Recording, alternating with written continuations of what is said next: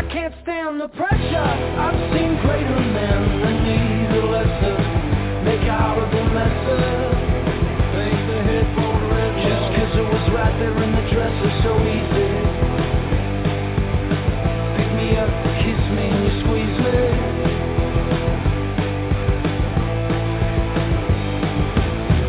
Broadcast live and heard around the world, you are now listening to the most entertaining hour of radio on the planet. Welcome to the High Stakes Fantasy Football Hour, presented by MyFFPC.com, with your hosts Eric Balkman and Ferrell Elliott. The High Stakes Fantasy Football Hour is your home for analysis from the best players in the world. And now, because no one else was available, here's Eric Balkman and Ferrell Elliott.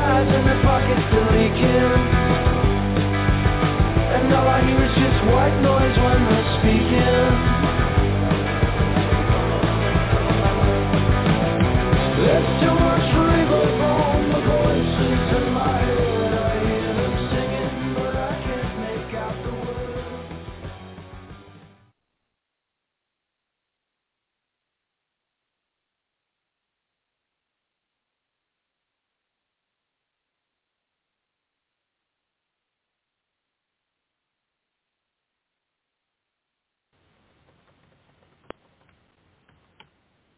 All right, ladies and gentlemen, I do apologize. A 34-minute delay. Hopefully, we are back online right now. I have never worked so hard to get a show going here uh, tonight. It is me. It is Eric Balkman at Eric Balkman. It is the HSFF Hour at HSFF Hour on Twitter. And I think we are finally ready to bring aboard uh, our guest tonight, ladies and gentlemen. He is uh, has been playing fantasy football in a friends league for about 10 years. And five years ago, I discovered Money League, started dabbling and doing quite well with a shared team with his wife. He joined the FFPC last year for a few weeks before the season, did four football guys teams, few best ball leagues, and a Terminator team as well. This past spring, congratulations. Mira. The audio just went out. He was introducing me. No. He said he never knew was possible. Ironically, that is the team that is now in fifth place in the Footballguys Players Championship. Please welcome former minor league hockey goalie and current lawyer and your fifth place overall Footballguys Players Championship team owner, Jeff Blair. Jeff, I cannot thank you enough for hanging out as long as you did. Welcome to the program, man. Oh, thanks, Eric. Thanks for having me. I, uh, I, I, I listen. This is a world record. We've done. We, we've got almost 800,000 downloads, well over 500 shows. Never had a 34 minute delay before. So congratulations to you for putting up with that tonight, my friend. Oh, Uh, no let's problem. get into it that right usually away. happens with me and So- technology. yeah, you have no idea the history of bad technology on this show. Uh, it, it's uh, it was a perfect storm, I guess. Today. So I, I want to get into um, fantasy football, obviously, with you. But before we do that, can you tell us sort of um, your, like how you how you got to become a college uh, collegiate hockey player, played in the minors for a little bit, and how you got into your current field uh, of of law? Oh yeah, sure. Um, yeah, I was a big uh, hockey player. I'm from Buffalo, New York, so we grew up playing hockey. Um, went to a high school that's pretty famous for uh, producing some great hockey players. I was not one of the great ones, but managed to get some uh, calls for college. Played goalie in college for four years, and then my senior year, some of the minor league teams started calling. So I wasn't drafted or anything, but played in the minors for almost two years till they uh, sent me packing because I was probably because I was about five nine on a good day, and then decided I needed needed to go to uh, get a real job. And my father was a lawyer growing up, so I always had an interest in the law, and then eventually made it into law school, and then uh, wound up just staying in Buffalo and joining uh, the firm, and now we're partners together with a small business firm. What was uh, just curiously, what was minor league hockey like? Is it is it as unglamorous as it sounds? I mean, it depends what you think of, uh, you know, Subway, Blimpie, Burger King. Those can be pretty glamorous. Uh, and yeah, it was very unglamorous, but um, it was a great experience. I wouldn't. Uh, very glad I chose to do it, and some of the best memories of my life were those long bus rides. A lot of the leagues were in Texas. Uh, teams were in Texas, believe it or not. So I've seen huh. the great state of Texas. But uh, I mean, yeah, believe it or not, one of the guys on our team, he was from, uh, he made in the NHL for like six years, so he was on his way down. So he had the stories of, you know, playing on the uh, playing on the line with Igor Larionov, one of the greatest players ever, to riding a bus with us and and uh, it, it, that's sort of like I don't know if you ever saw the movie Semi Pro, but that was sort of Woody Harrelson's character in that movie, where where he won the NBA championship with the Celtics and then played with the Flint Tropics to end his career. Uh, so I guess that's how your uh, teammate was. Speaking of teammates, I want to welcome in my teammate right now, the KFFSC commissioner Ferrell Elliott. Ferrell, I do apologize for all the audio issues, man. But we have you aboard right now with uh, fifth place team owner F- in the uh, Footballguys Players Championship, Jeff Blair. How you doing, buddy? Welcome, welcome in. Uh, hey, it's great. Hey, hey Jeff, it's good to finally catch up with you guys. I don't mind missing the first however many minutes I've been gone, but now you're talking movies without me, and now you know now I'm a little little little heartache now and I've missed. I I feel that I've missed a lot of great information from you, Jeff. Congratulations on such a wonderful start to the season. Oh, thanks, thank you. But uh, we'll see. We'll see. It's a lot of luck.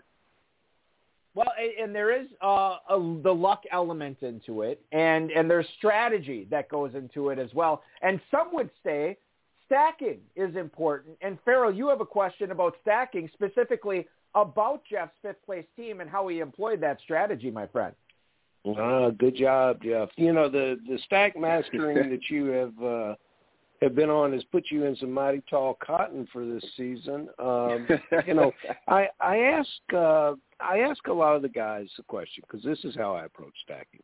If I go out planning to target certain players from teams, it doesn't ever seem to work that way. But if it falls to me I just sort of accept it and go after it. Your stack that has been so successful, Tyreek Hill at one eight, Patrick Mahomes at three eight. Uh, was this a plan, or was it something that just happened? Well, it's interesting. A good question because I actually learned about stacking from watching, uh, I think, old podcasts of you gentlemen. So mm-hmm. when I really mm. started diving into fantasy, um, it occurred to me that I started reading the the articles and the data on stacking, and so obviously I figured in a, a big tournament, low odd tournament like this, I figured stacking was uh, was a good solution. But I agree with you, Ferrell. If you go in uh, planning for it, it might not. You might be reaching on some draft picks that you might regret later. I think that's how, like when you when we talk about stacking and season long too. I think that's how the really successful players do it. Nobody goes in saying, "Oh, I got the eight pick. I'm going to take Hill at eight, and I'll give I'll grab Mahomes either on the back, uh, you know, on the on the on the turn, or I'm going to grab him in the third round." Nobody does that. At least no nobody successful that I know. It's just one of those things with happenstance, you know, where where if it presents itself, you take advantage of it. Um, I got a Kentucky team too, where I didn't set set out to stack but I ended up with Godwin, Antonio Brown, Tom Brady, Gronk uh, on that team. That's just the way it ended up. It's it's not something you set out to do, and I think that's how how the the most successful high stakes uh, fantasy players play it. Now, a, a question for you, Jeff, and and we we got word today that Alex Collins did not practice once again for Seattle. Uh, now it is the Monday night game, so the Saturday practice rather than the Friday practice will be the biggest tell. But right now, uh, and I shouldn't say right now, but earlier today, you had Alex Collins in as uh, as a starting running back for you over Josh Jacobs. This is in the fifth place overall team. So do you believe that despite Alex Collins not practicing yesterday or today, he's still worth the roll of the dice on Monday night? Or if he doesn't practice tomorrow, are you getting him out of there and putting Josh Jacobs in? Yeah, I think I was just being a little bit um, optimistic or lazy with my lineup there. Uh, I think I'll put Josh Jacobs in there. Um, the safer with the Monday night, I don't think I could risk it. But yeah, I'll be looking at the Seahawks practice report tomorrow. But Versus the Saints, Rushdie, I probably uh, I probably won't go with my gut there. I'll probably chicken out and put Jacobs in. you know, uh, you you never can go wrong. You never can go wrong with the Raiders, Jeff. Now, you know, there's another player that I haven't gone wrong with over the years, especially when I look back to 2017, 2018. And I thought that this year the 13th, 14th, 15th round would roll around and I would he would be there. And it I was getting him at, at every turn, and that's one Zach Ertz. And, and I didn't believe that, that the career was over. Actually, I've always thought with Ertz that a little something, even though nine years, two Pro Bowls, a Super Bowl, I've always thought that something was missing. Now he leaves Philadelphia. He he comes to Arizona, loaded with this talented roster and this multi-dimensional quarterback. And I don't think a better player and a better target could be in the center of the field. I think he was going to be successful at Philadelphia. Now it's unlimited success, and I'm thinking, man, in the mid-teens, didn't I didn't I pick a didn't I pick an excellent player? And I'm looking to put him in my lineups this weekend. Are you doing the same? Oh, you better believe it. Yeah, that's interesting, Ferrell. I actually was targeting him in the drafts solely because there's so many rumors. Again, I'm from Buffalo. I was hoping and expecting that he would wind up on the Bills. But I drafted oh, I him was thinking too. there's something left in the tank and hoping he would get get dealt. I was hoping he'd get dealt this summer, but I think that's probably why we were able to get him in the 15th round. And, well, and he's, Jeff, he's got a new so, home now. That's good. Yeah, he yeah. Oh and, yeah, and, I'm excited Jeff, for for the Arizona. But I think as a Bills fan, you have to be. I mean, certainly disappointed that Ertz didn't come aboard initially. You got to be thrilled with what you've seen from Dawson Knox, my friend. Oh yeah, he's been unbelievable. The guy's touchdown machine. But uh I think I think lots of gentlemen could do well in the Bills tight end because this defenses seem to really be paying attention to uh Diggs and Sanders this year. So I mean he's just wide open some some plays. All right, so Ferrell is going to ask you a question about um, why you loaded up on the Bills, and I think we already have our answer there. But before we get to why you were so bullish on so many Bills this year, I do want to ask you a little bit about your your bidding this week for this fifth place team overall in the in the Footballguys Players Championship. Um, Jaret Patterson is who you acquired. Um, you bid on him, you won him. I, I wouldn't say it was crazy. I think it was less than a hundred bucks you bid on him. But the the question really is this: was this a case of okay, the, the the waiver wire ran Wednesday night. We didn't know exactly what Antonio Gibson's shin, you know, his his stress fracture, whatever it is, was going to be like there. We didn't know how serious it was. Was this a case of just kind of, you know, covering your behind to to try to make sure that you had a, a piece of that Washington run game in case Gibson couldn't go on Sunday? Or was this a case of, hey, look, that Patterson, I believe in him. I think he could be a difference maker here at the end of my bench down the stretch. Take us through the, the thought process of why you decided to bid on and, and ultimately win Jaret Patterson. Yeah, I think you touched on both reasons. I think it was a combo. Um, one, I do believe in the player because, uh, again, another Buffalo connection. He was a UB University Yeah. of Buffalo back. He broke all the Yeah. records and went undrafted. I'd say I, I'd argue just because of 40 times and height, which we know how much that does not mean these days. But um, something you touched on, Eric, is really I just believe uh, I believe in that Washington running game. So I believe whoever, you know, as we saw last night with Johnson, some teams are built to run the ball, and there's lots of capable backs out there. So I just have the feeling, I'm hoping. Well, no, I shouldn't say I'm hoping, but each game that the Redskins lose, I feel like they're getting closer to maybe shutting Antonio Gibson down. Now, I don't know what his Oh, you know what's really going on. I don't know what's really going on with his shin, but it just has that feeling where each week, you know, he's not practicing. He is a little limited last week, so I do believe that uh, as great as McKissic is, I don't think he'll be there every down back. So if Gibson were to be out, like you alluded to, the Wednesday night waivers, I figured it was worth a small shot. So I think I bid maybe 59. I think I got him a few teams, but um, I don't. I definitely didn't go over 100 in any of them. Maybe 79, 59. That's a good. That's a good job, and I'm glad, Jeff. I am glad that no one really had access to watching highlight films uh, uh from Jaret Patterson's time as a Buffalo Bull because he Western Michigan, Central Michigan, Eastern Michigan, Ball State, whoever was in that conference, they never want to see anything that looks like Jaret Patterson again, all five foot six inches of it. He absolutely destroyed the he absolutely destroyed the MAC. Uh, you know, uh, this last uh, uh, Buffalo Bills game had to, to tear at your heart a little bit, but I think it was a, a sleeping giant that has been awakened. I think these guys uh, are going to come back much more focused and much more impressive as a team, and I expect them to really run through the rest of this season. And congratulations! Now I understand the reasoning, perhaps, behind your uh, laden uh, roster of Buffalo Bills. Now, I was trying to figure it out because because uh, we wondered where the balance was. Uh, Stefon Diggs, he's the gold standard of the team. You went Gabriel Davis. I did not. I kind of I kind of read through the tea leaves because I have such respect for Emmanuel Sanders. And Balky and I talked on the show about how the general manager had always wanted and was going to find a place yep. for him. Sanders is playing better football now than he's played all year long. And the two running backs, I thought they both would improve, but I thought Singletary would improve the most.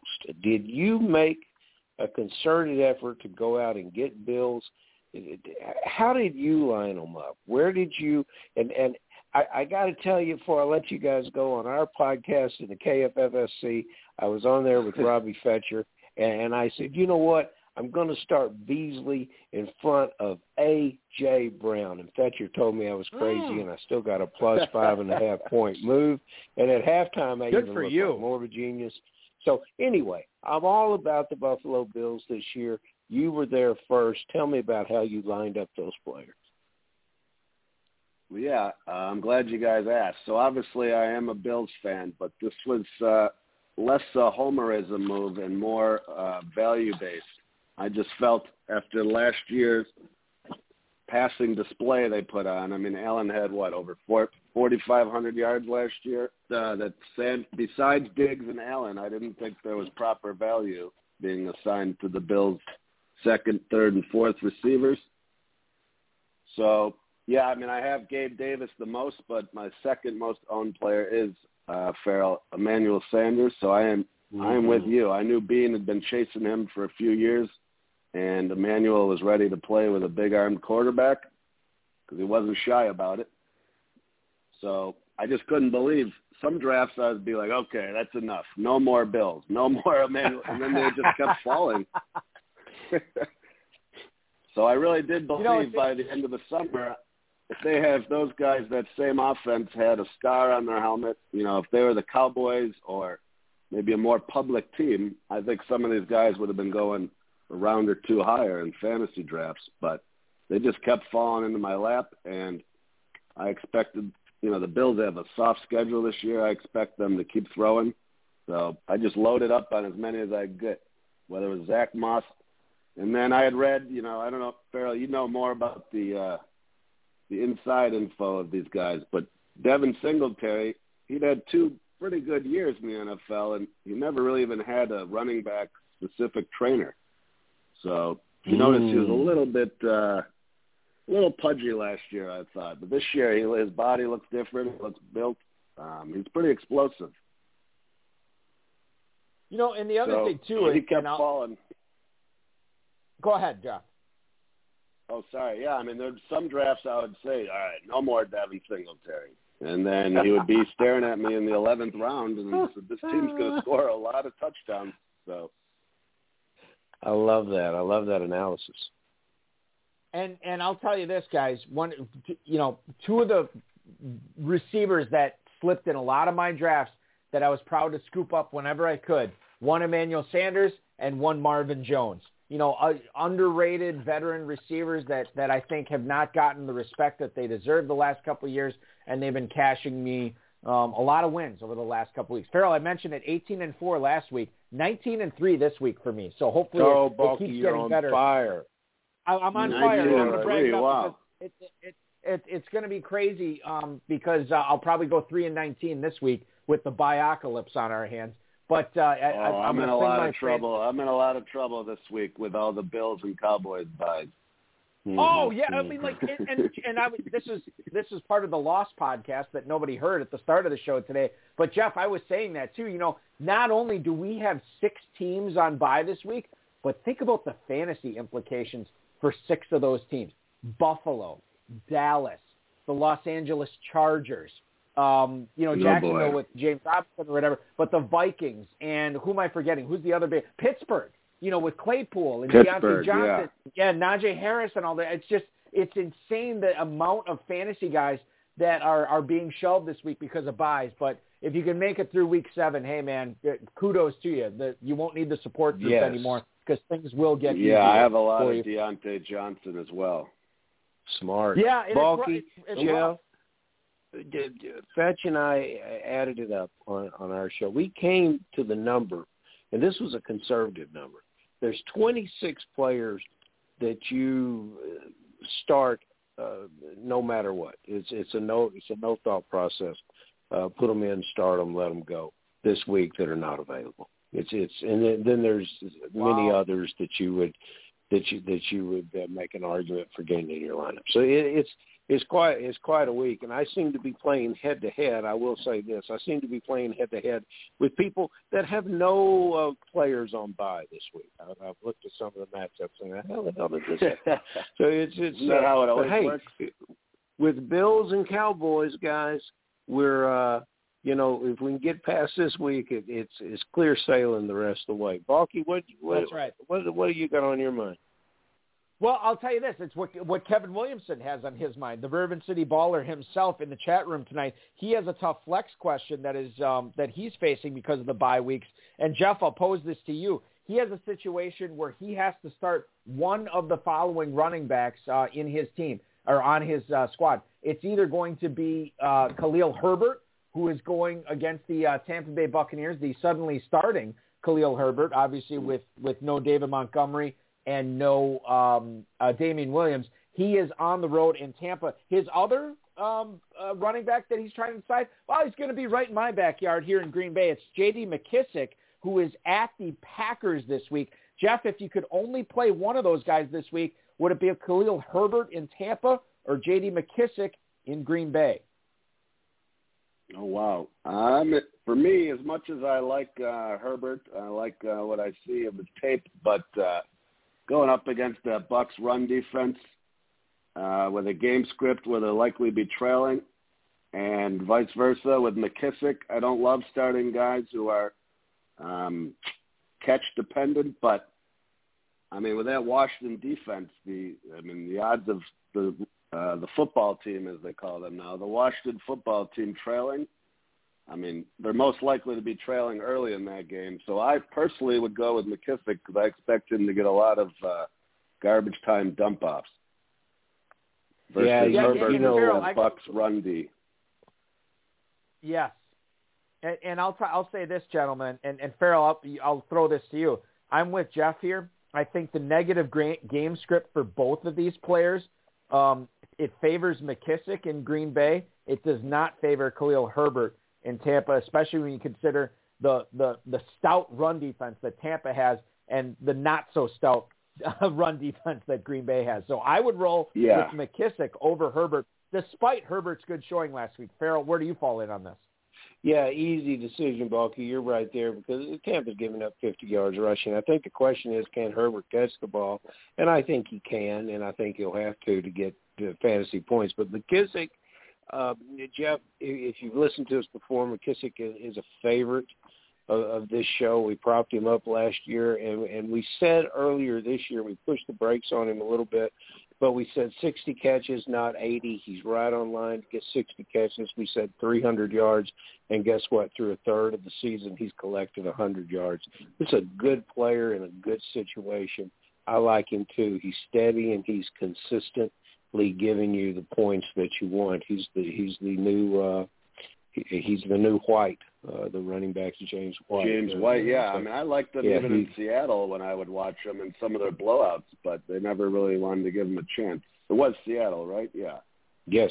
Yes. Um, Um, but yeah, I like Herbert in a vacuum. You know, I like almost Herbert uh, better, but not this week with uh, that Tampa run D, as you said, Ferrell and McKissic's. I mean, Green Bay is probably going to put up some points. I mean, is this Washington defense going to wake up, or what are they doing out there? Well, it's interesting. 30. So it's interesting. It, it's interesting you say that, Jeff, because um, I host a uh, uh, afternoon talk show here in terrestrial radio in Northeast Wisconsin, and we've been talking Packers and and the WFT all week. Um, and Oh, one yeah. of the things we talked about is how Washington. You remember, you keep this in mind too. Not that I want to turn this show into a, a, an NFL non-fantasy show, but you, you look at Tampa Bay's march to the playoffs last year. The team that really came closest to beating Tom Brady's Buccaneers was Washington. You know, and it was because of that defense. And for whatever reason this year, the secondary has been totally porous. Um, Chase Young and Montez Sweat, Jonathan Allen, Daron Payne up front, they're doing their job. But the, the seven guys behind him really aren't cutting the mustard for whatever reason.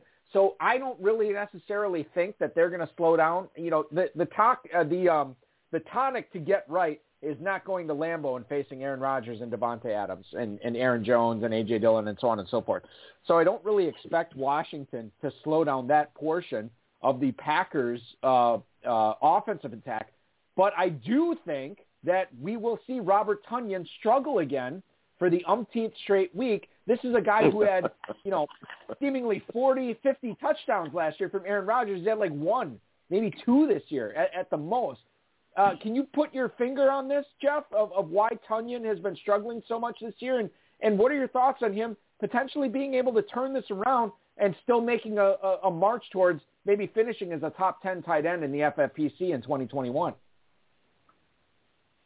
You know, that's a great question. I I uh, I think I drank a little bit of the Kool Aid this year, um, Mm. based on his year last year. But Ferrell, correct me if I'm wrong, but over the years, I don't think Aaron Rodgers. He doesn't traditionally. His tight ends never really put up big numbers over the years. I remember my That's first year of playing fantasy football, Jermichael Finley from Texas. I had a big man crush on him, and he just never he never got going. Martellus Bennett, he showed some signs, but Rodgers doesn't seem to favor the tight end as much as a Brady or some other guys. I feel like him and Russell Wilson never really they don't use the tight end as much as some of the other big QBs. So I don't. So much I slant going very. patterns.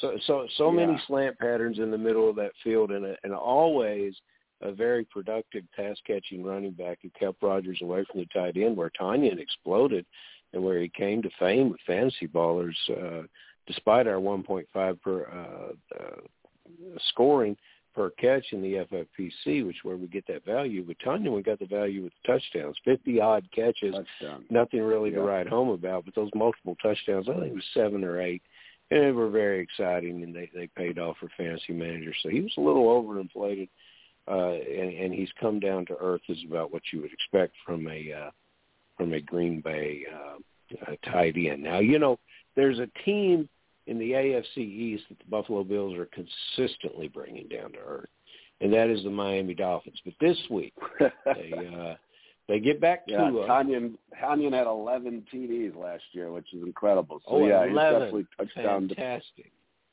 touchdown Fantastic. dependent. Seven and eleven, my favorite numbers. So fantastic in that. So, but you know, Tua comes back uh, this week. Uh, DeVante Parker, the pride of Ballard High School, right here in Louisville, Kentucky, uh, will probably return this week. I think that none of this affects the, the high ceiling that I have uh, for Jaylen Waddle this week. I think Waddle, when when he does play the Bills, when he does play New England, but when when he plays everyone in this division, I think he's going to be a highly successful um, receiver for what we need in fantasy. Do Now this week it's Atlanta, and and Atlanta has a, a an old defensive coordinator. And, and they got a lot of young guys on defense, and, and I like a lot of young guys. I talk about them all night, but I'm finally going to get to my question. Are you playing Waddle? Is he a put in your is he a put him in your lineup uh, every week, no matter what? Because I think you really got to play him this week with big expectations. I think uh, this week for sure for me, and I think he should be an every week player. But I don't know why the Dolphins keep running him on three yard routes. Maybe you you would know better, but I mean the the kid is explosive. I mean before his ankle injury in Bama, he was taking 70 yards every other catch. It seemed like. So I definitely think his talent is there, and I think each week he's going to get. The Dolphins are finally going to realize that he is their best option. No offense to Devont, DeVante Parker, but I think Waddle's got a bright future, um, regardless of how messy the Dolphins' offense looks right now. I um I and and I kind of regret not going in on Waddle in both my dynasty leagues and redraft leagues because he looks like the real deal. And maybe it yeah. poisoned me seeing him, you know, hobble around in on one leg in that um, uh, college football championship game because he was clearly not yeah. ready to come back. And and I'm paying the price right now, Jeff. I'm paying the price. He shouldn't have been out there, but he recovered and he's crushing it for the Dolphins right now. Which uh yeah, you know, I mean, I him, I'm heavily I targeted him in a lot of my best ball leagues, and uh Balky, I did my first dynasty team this year. I never uh discovered yeah. the joys of dynasty. He was my main target for dynasty. I really wanted him. So yeah, and well, congratulations. I really believe he's the next. He's the closest thing to Tyreek Hill I've seen in terms of just explosiveness. But the Dolphins, maybe it's because Tua's arm strength or what they think is a lack of. But I've seen Tua throw it deep in college for three years.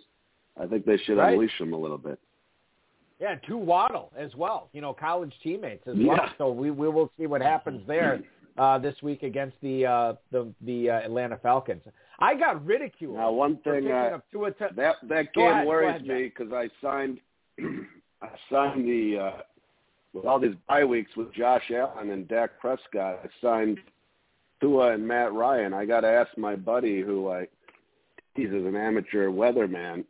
I'm gonna have to ask my buddy Frick to keep an eye on the South Florida win situation. Up, I have I had a couple of Dak Prescott teams. Obviously, I can't play him this week, and I picked up Tagovailoa in a couple of leagues because uh, I thought he was a good starter in Atlanta. I have not found one person that's behind that. Everybody is ridiculing me, and I'm like, look, these waiver no. wires. This, this is high stakes fantasy football. They're picked clean to get Tagovailoa off waivers. I'm thrilled. I'm happy. I love it. Sure. Oh, you're talking to one. I got him twice, and I was thrilled, two for two. But now I see they're forecasting rain for for uh, mm. Sunday. Well, we'll see what happens there. I mean, it certainly could backfire on me, but but I still I'm still keeping the faith, and and we'll see what happens for Sunday morning as far as the weather goes for the for the Dolphins and the Falcons. Uh, Jeff, um, thank you for hanging out a little bit extra with us. I want to bring a couple of emails um, that we got in from listeners this week to to have you answer them. The first one is Brett in Bunnell, Florida, or Bunnell, Florida. I don't know how close that is to where the Dolphins and Falcons will be playing, but he writes, Hi, Jeff. With all the injury issues surrounding the Giants, are there any players not named Devontae Booker worth playing in Week 7? Thank you, sir. That is Brett Hmm. Bunnell, Bunnell, Florida. Um, yeah, and this is interesting. By the way, Brett, thank you for the email. Thank you for listening. This is interesting because Evan Engram got added to the injury report this week. We already know Kenny Golladay is out. We already know Saquon Barkley is out. Kadarius Toney is out. Darius Slayton is questionable. Sterling Shepard's questionable. It sounds like he had a re-aggravation of his hamstring Hmm. injury. What are you doing in Week Seven with these Giants, man? I mean, you're, you're, you can clearly trot out Devontae Booker with all these teams on by, but outside of that, Jeff, you have any kind of confidence in, and in the rest of these Giants players? You know, I the only one I think has a chance to be effective Sunday is Darius Slayton if he's healthy.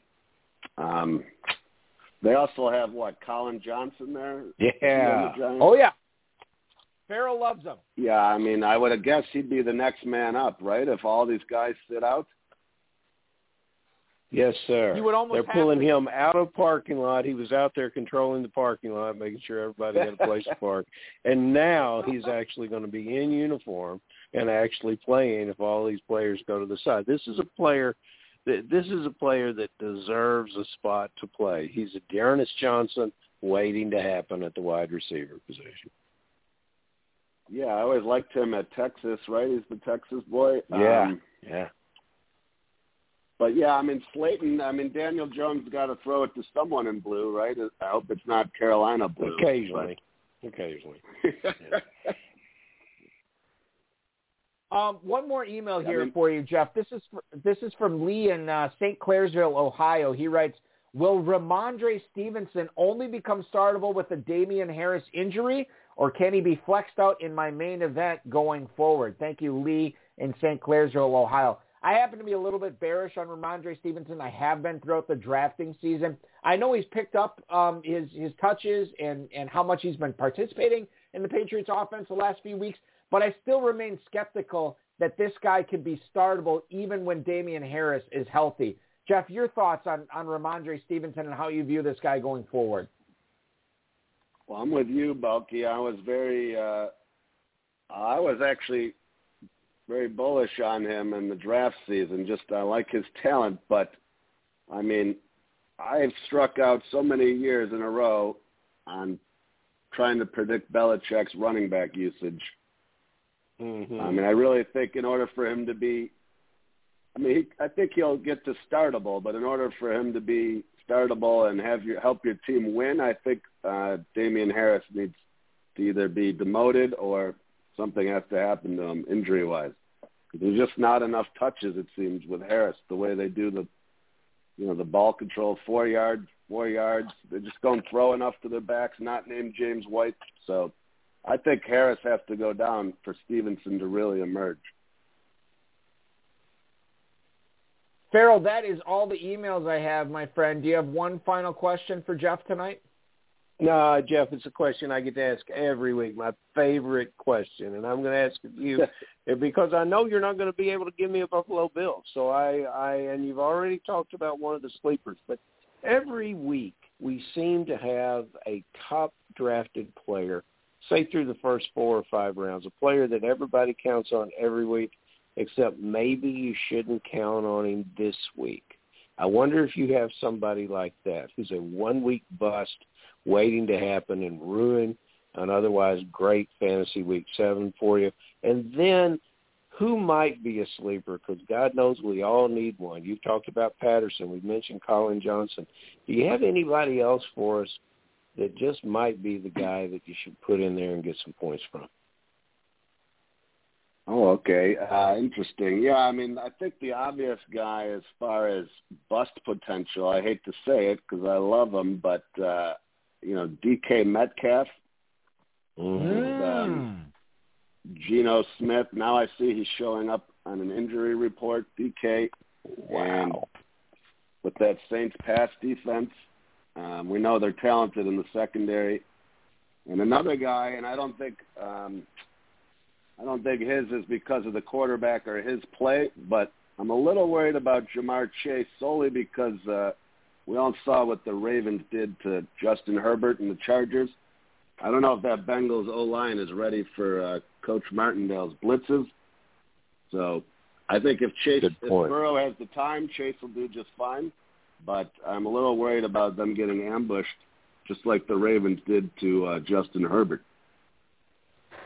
Uh, uh, and Jeff, before you get to your sleepers, I do want to point this out. Um, I, I, I host, in addition to my um, a- afternoon sports talk show here in Northeast Wisconsin, I do another fantasy football show here on Thursday afternoons. Um, and my co-host, Leo Kuiper Jr., when we have to do our bust of the week, um, he went out on a limb and he said his bust of the week this week for week seven, DK Metcalf in Seattle. So that's another guy who is not Mm. believing in DK Metcalf Oh, coming wow. for fantasy owners in week seven. And he also said, um, too, um, with, uh, with, or no, not he didn't say, but one of our dedicated listeners, Dr. K, he said the same thing. He's wondering, should he bench Ja'Marr Chase because of what he saw the Ravens do to Keenan Allen and Mike Williams last week, too. So there is a lot of people out there, a lot of smart people, people I have a lot of respect for, that are making the same questions as, as far as, you know, it, it's week seven. You got to throw out everybody you can, but you might have to temper expectations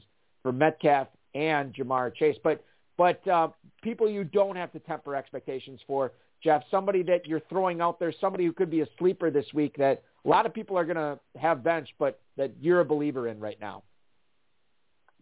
Ooh, benched. Okay, I was going to say I like DeVonta Smith, but he's not exactly a sleeper. Um, a little further down the list, I'm liking the signs we're seeing from Darnell Mooney. Mm-hmm. And as I mentioned earlier, I think the Bucs are going to get up early on the Bears. And as great as the Bucs defense is and was, we know their pass defense is struggling right now due to all the injuries. So I'm very, uh, very high on Mooney. A little further down the list, boy, I don't even want to look. I'm afraid to look. what do you guys? Who do you it's like rough. as a deep sleeper, Balky? It's you know I don't. It's tough this week, right? Because like anybody who's a deep sleeper, it should probably is probably somebody. I, who was talking about this? I think it was Chris Allen on one of the Footballguys podcast. Said like any deep sleeper out there is probably already not only rostered but started this week. You know because Mhm. of of Yeah. the um you know how how rough it is now. I have a I have a buddy who plays in a pretty deep league, and and um, Tevin Coleman got added to the um, injury report this week, which is never good. And he's like, well, what happens if he doesn't go? I said, well, you know, midweek injuries, that's never a good sign. And I said, you know, look at Salvon Ahmed for, for Miami. Uh, again, against a bad defense at home against the Falcons. Myles Gaskin is so schizophrenic. Malcolm Brown is, is really not a, a player that you can count on. Maybe him, um, but I don't know if I trust him. I know Elijah Mitchell is back, but Trey Sermon is still looming in that backfield for the Colts, so he's a guy that you could probably take a look at as well as far as a, a quote unquote deeper sleeper. Um, I still am waiting for the Randall Cobb, uh, to, you know, to, to, to step up the Randall Cobb breakout we saw a couple of weeks ago. I, I think there's something there. I continue to be a Kendrick Bourne fan, and they face the Jets this week. I think there's something there. I think you could trot him out uh, as well. And Nico Collins, I saw him picked up in a lot of high stakes leagues this Mhm. week too. He's questionable. Yeah, I was just going to Arizona, mention is- him. I like He's a, the game script I like him, man. Nico. Like like I'm a big Michigan fan, so I, I love Nico's talent. Uh, I mean, he's obviously not in a great situation at Houston. Um, I mean, Davis Mills is doing his best. He's probably not not ready to be out there, but his talent, there's no questioning Nico's talent. I mean, I think if he played at a program that threw the ball more, he would have been drafted at least around maybe two higher. I mean, he's a physical talent. Guys, I'm going so far down the well looking for sleepers. And and Jeff, I can tell you've been around a few days. You've seen a few things in your time. And Balky's talents belie his young age. But I'm going to tell you, I'm going to go deep. I'm going to stay in Houston, and I'm going to go down, down, down. And I'm going to Wow. tell you that eligible to return this week is an old name that you're familiar with. Danny Amendola is my deep sleeper for this weekend. wow. Wake my him Lord. up, You're Put going him way in your lineup. If you're that desperate, wake him up. You something's going to happen with Danny Amendola versus Arizona. So there you. I ne- I mean, guys, this I is never a thought modeling contest. I never thought I'd see the day when Danny Amendola would be the second most important Amendola in the NFL as far as fantasy football goes. It's Matt Ammendola is crushing footballs between the uprights of the New York Jets right now. This is the world we're living in. It's 2021, uh, and we're talking about Danny Amendola here. Ferrell, I love it almost as much as I loved our conversation with the fifth place team in the Footballguys Players Championship, the one, the only, the former minor league hockey goalie turned lawyer. it is Jeff Blair. Jeff, thank you so much for putting up with all of our audio issues tonight. What a pleasurable conversation we had with you. Good luck to you the rest of the way in not only this league, your dynasty league, but all your leagues. Uh, it, it was so much fun talking to you, and hopefully we can do this again soon, man. Thank you so much. Now, Bulky, can I ask one quick question of you, real quick? Did I hear you Fire say away. you were Take 19 time. and? Did I hear you say you were 19 and three last week? Last week I was, yes. So that means you have 22 teams you manage? Because my buddies make fun of me that I have so many teams, but I only have 12 that I manage. So that means I can Yes. have 10 more next year, right? Jeff, that's exactly right. And all of Balky's teams are managed in the KFFSC, where you should come and add your 10 teams. We got 10 teams waiting for you. We'll look for an on-air commitment from you right now to make your way to Louisville in August next year. We'll have 10 or more teams for you. You should also increase your territory in the FFPC because I'll tell you what, you're in fifth place in a contest that has 10,000 plus teams. Think about that for a minute. Yeah, it's true. Yeah. It's true. And, uh, everything Ferrell said is true, Jeff. I'm gonna have to take you up on this, Ferrell. Louisville and There you go, I think Balky. I A can manage second on-air commitment from 2021. I love it. Jeff, the first bourbon is on me when we get to There you Louisville go, next baby. August, man. All right, I'll bring Uh, my you- you- I'll you- bring my horse racing buddy Han. He'll he'll come with me as my Oh, consigliere. God, he'll love it. Everybody love it. should It's travel with a horse racing buddy. I've always said. Jeff, thanks so much, dude. We'll talk to you again soon, man. This was awesome. All right, thanks a lot, guys. Thanks. Jeff Blair, ladies and gentlemen, the fifth place team in the Footballguys Players Championship and soon to be KFFSC competitor in 2022. Can't wait to talk to him. What a good guy to have in Kentucky, huh, Ferrell? Oh man, I tell you that's great. I don't know how much of the show I missed, but I can tell you guys had a mighty fine time without me. Thanks for finally getting me patched in. Well, we yeah no, and and I apologize for that. You actually did not miss as much as you as you thought. As soon as we got live and I got Jeff on, um, I I reached out to you right away. Oh, you did not miss much, which is which is very good. And we only, as a result, the way that BTR is set up, we have only about ten minutes here. Uh, the rest of the way, so uh, let's go rapid fire on these start sit questions that we got in from listeners, and we'll see if we can get Sure. all four of them that I wanted to get in tonight. Uh, the first one is from Rich in Fort Smith, Arkansas. Got me some bye week issues this week. Who is my second flex in football, guys? Marquez Callaway or AJ Green? Appreciate you. That is Rich in Fort Smith, Arkansas. Okay, so as we look at this, now Callaway is going to be going up against the Seattle Seahawks defense in Seattle on Monday Night Football. AJ Green gets the luxury of playing the lowly Houston Texans at home. You can talk about game script. You can talk about a lot of things with this matchup, Ferrell. But if you only could start one of these guys, is it Callaway or is it AJ Green for you in Week Seven, man? Rich, you have no problems, is all I can tell you, because you can't make a mistake here.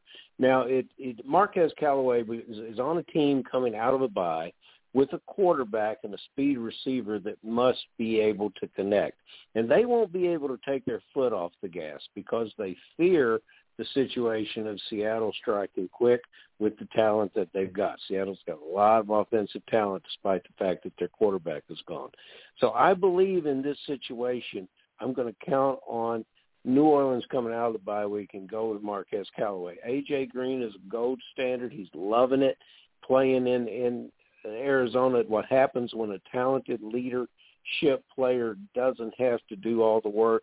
It's fantastic. He's going to get a lot of touchdowns the rest of the year. But Callaway has a little bigger upside just because of the opponent. You know, Davis Mills is throwing for a lot of yards, but you look at the scoreboard and they can't get to double figures because when they get in the red zone, they they have some problems. Let's go Marquez Callaway today.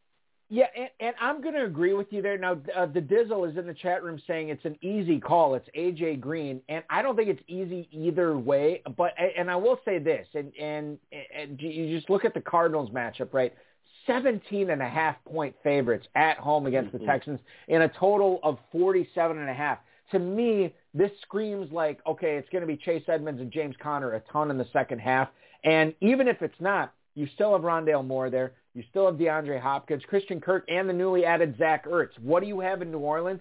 Well, it's it's Marquez Callaway, and then I don't know. You know, the the tight ends Mhm. haven't been stepping up. Kamara for sure, but Tre'Quan Smith's on the injury report. Michael Thomas still a few, few weeks away. If they're throwing the ball, it's going to be to Callaway. So I'm going to roll with Callaway there as well. Moving on to John in New Haven, Connecticut. I think I'm going to roll with two tight ends this week in my main event. So who joins TJ Hockenson in my lineup? Mm. Is it Gerald Everett against the Saints or Jonnu Smith against the Jets? That is John in New Haven, Connecticut. John, thank you so much. So another Monday Night Football one here. You have um, uh, Gerald Everett taking on those New Orleans Saints coming off the bye, as you pointed out, Ferrell. You have Jonnu Smith against the lowly Jets. Who's it going to be for uh, John in New Haven, Connecticut, who's looking to add a second tight end in his flex spot. We counted on Shane Waldron to make Everett an every week start. We haven't seen that yet. There hasn't been an adjustment. It looks like business as usual with the uh, tight end position. We all hope for Everett to emerge, but every week goes by, we don't see it. Now, Jonnu Smith, we identified the downfield uh, target as Hunter Henry. Jonnu Smith, we said would be great. You could actually start both these tight ends. It hasn't been that way because of the emergence – of some uh, of some of the receivers, including Kendrick Bourne, and the fact that the quarterback just does not throw the ball that often. He's, he's there's not a whole lot of attempts uh, coming from Jones. This is a flip the coin situation. If you believe that you cannot run the ball against the New Orleans Saints, which I believe, any of those four running backs that we were going to talk about earlier in the show, I don't think they can successfully run the ball against the Saints. Perhaps Everett gets his chance here to do something because the running game doesn't work. A short passing game over the middle. Everett can move when he catches the ball. I think when Everett does have his breakout game, it's going to be a big game. I like big games, especially in the bye week. Let's go with Gerald Everett. Yeah, it, and it's close for me too. I think I'm going to go Jonnu Smith here, uh, and I know Hunter Henry's taken the step forward, but Gerald Everett, um, only three targets against Pittsburgh last week. I am a little bit nervous about him getting um, uh, enough mm-hmm. looks uh, in this offense with Geno Smith. So I think I'm going to go with Jonnu Smith, who seems to be going the other direction. But let's, it's one of those things, Ferrell. Ask me tomorrow, I might say it, it, it's going to be Everett over Jonnu Smith. But right now, I will say Smith. Moving forward to a quarterback question. Ben in Rock Island, Illinois. Spent the weekend there one night. That is uh, Ben's question here. Hey, guys, no Dak for me this week, so I picked up Matt Ryan. But now I'm wondering if Justin Fields against the Bucs could put up some great garbage time stats. Who would you roll with? Great podcast. That's Ben in Rock Island, Illinois. This is interesting, uh, Ferrell, because Matt Ryan, you look at that matchup for him this week. He gets the Dolphins and he gets the Dolphins uh, in Miami. You look at Justin Fields; he's also on the road, but it's in Tampa. And to me, Justin mm-hmm. Fields could have an awful first half, but he could end up, you know, similar to how Jalen Hurts has been doing it this season, have a great second half. And for fantasy, you know, you end up looking pretty good. Matt Ryan is a two-point favorite with a total of 47 and a half in that Falcons-Dolphins game. Justin Fields, only 47 on the total. They're 11 and a half point dogs. You didn't have Dak Prescott this week. Is Matt Ryan or is Justin Fields the correct start? I really think what you've got to look at coming out of the bye week is the veteran quarterback Matt Ryan in this situation. You know, he has the emerging Pitts, uh, the returning Ridley, and the the oddly phenomenal uh, Cordarrelle Patterson uh, on his club, and then things oddly are happening. phenomenal. That is great. Uh, these these these guys. Uh, know, these guys are stepping up for this football team, and I see a lot of things happening uh, with the Falcons offensively that I didn't expect at the start of the year. And we even expected Hayden Hurst and uh, Pitts to complement each other at, at dual tight ends, and that is beginning to happen there. Justin Fields, do you ever think about it, Balky? Tampa's Tampa's run defense, you cannot run the ball against them. It might it might have something to do with how many yards are actually completed against that against that secondary because we, when you can't run the ball, you've got to do something with it. So if you can't run the ball for quarterback like Justin Fields, a young quarterback, he looked good last week because he was helped by a terrific effort from uh, Herbert. He's not going to have that situation this week. I think it's a very, very long day for him. I agree. Um, I, I agree that Mooney, uh, as Jeff stated, uh, should look to have a pretty good game. But Matt Ryan's going to uh, put the ball in the end zone this week against Miami. That's this quarterback that I'm going with. And I'm going to check that weather report that Jeff clued us in. But Matt Ryan can throw a good heavy ball in the rain. He should be fine. Um, I, you know, as tempting as it is to say to roll with the talent, roll with the upside, roll with the unknown of Justin Fields, I think I've seen enough from Justin Fields to know right now that he is not ready to perform at a primetime level. Uh, and, and Matt Ryan, I think, is, especially when you consider Calvin Ridley is back this week. Kyle Pitts had his breakout game last week. They're coming off the bye. They're facing uh, a defense that's been underperforming. Give me the veteran quarterback with the extra week to prepare over the rookie quarterback mm-hmm. going up against the defending Super Bowl champs. Close, tempting to start Fields. I think the smart way to do it is with Matt Ryan. Final question tonight comes from Phil in Tulsa. Dear Ferrell and Balky, I just can't seem to start Myles Gaskin on the right week. Is this the correct week to do it based on the every other week theory? Or should I get J.D. McKissic in there against Balky's Packers instead? That's Phil in Tulsa. Thank you for the email, Phil. I'm actually going to be going to the game, Ferrell. I don't know if I mentioned this. I'm going to the game um, uh, Sunday afternoon uh, against Washington, so I will be able to take in J.D. McKissic in all his glory because he is the go, guy I would start over Myles Gaskin here in in this matchup. Myles Gaskin to me looks like sometimes he lacks uh, concentration. His statistics suggest he lacks he lacks consistency. I don't want to say it's it's, it's effort oriented, but I'm I'm not seeing I'm not seeing a lot of cohesiveness out of this offense. Uh, it, it looks like it looks like the jet lagged uh, Miami Dolphin offense. So I'm in a situation where I realized Gaskin caught 10 of 10 balls against the Tampa Bay Bucs, and, and, and they were largely giving him that and won by 25 plus points. Uh, we, we've already talked about McKissic and how we like his consistency. I'm going to side on McKissic here all day long in this matchup, and Gaskin may have a successful game, but only if the Dolphins are really ineffective uh, defensively uh, against Atlanta. And, you know, we talk about Tampa's uh, uh, pass defense uh, the Dolphins are 29th in, in defending the pass in the NFL.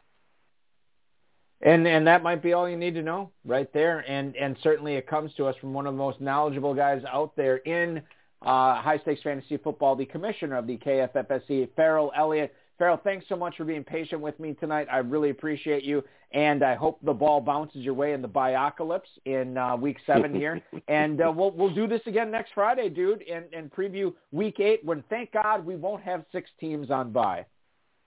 Enjoy going to the game, Balky. I think it'll be a good one.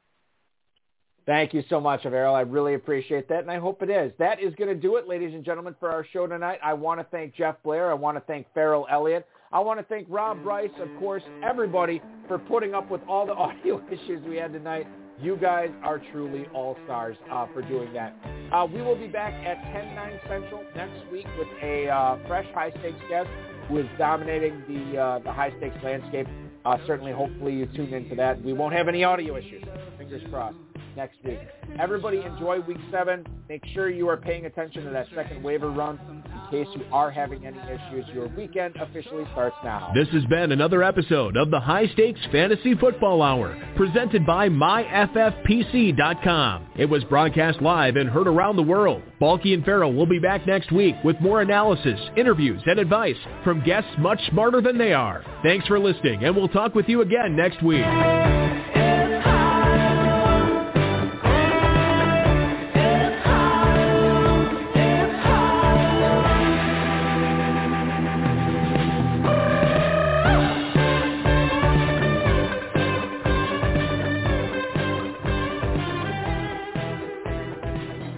Reminder, ladies and gentlemen, uh, no London game this week. Thank God, right? All the games start at 1 p.m. Eastern time on Sunday, so you won't have to get up super early to get those lineups set. And quite frankly, this might be the easiest lineup setting week ever because so many players, Ferrell mentioned it on the KFFSC podcast with Rob Fetcher, like there's 26 slam dunk no-brainer starts this week that cannot be started because of bye weeks and uh, significantly much more than that that will probably be would have been started this week had they been available. So uh, get those lineups in uh, and and uh, hang on and and hold on tight um, because uh, if you can make it through week seven, you can make it through anything.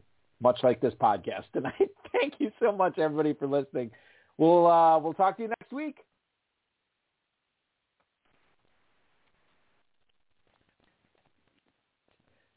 Hey guys, it is Ryan. I'm not sure if you know this about me, but I'm a bit of a fun fanatic when I can. I like to work, but I like fun too. It's a thing. And now the truth is out there. I can tell you about my favorite place to have fun.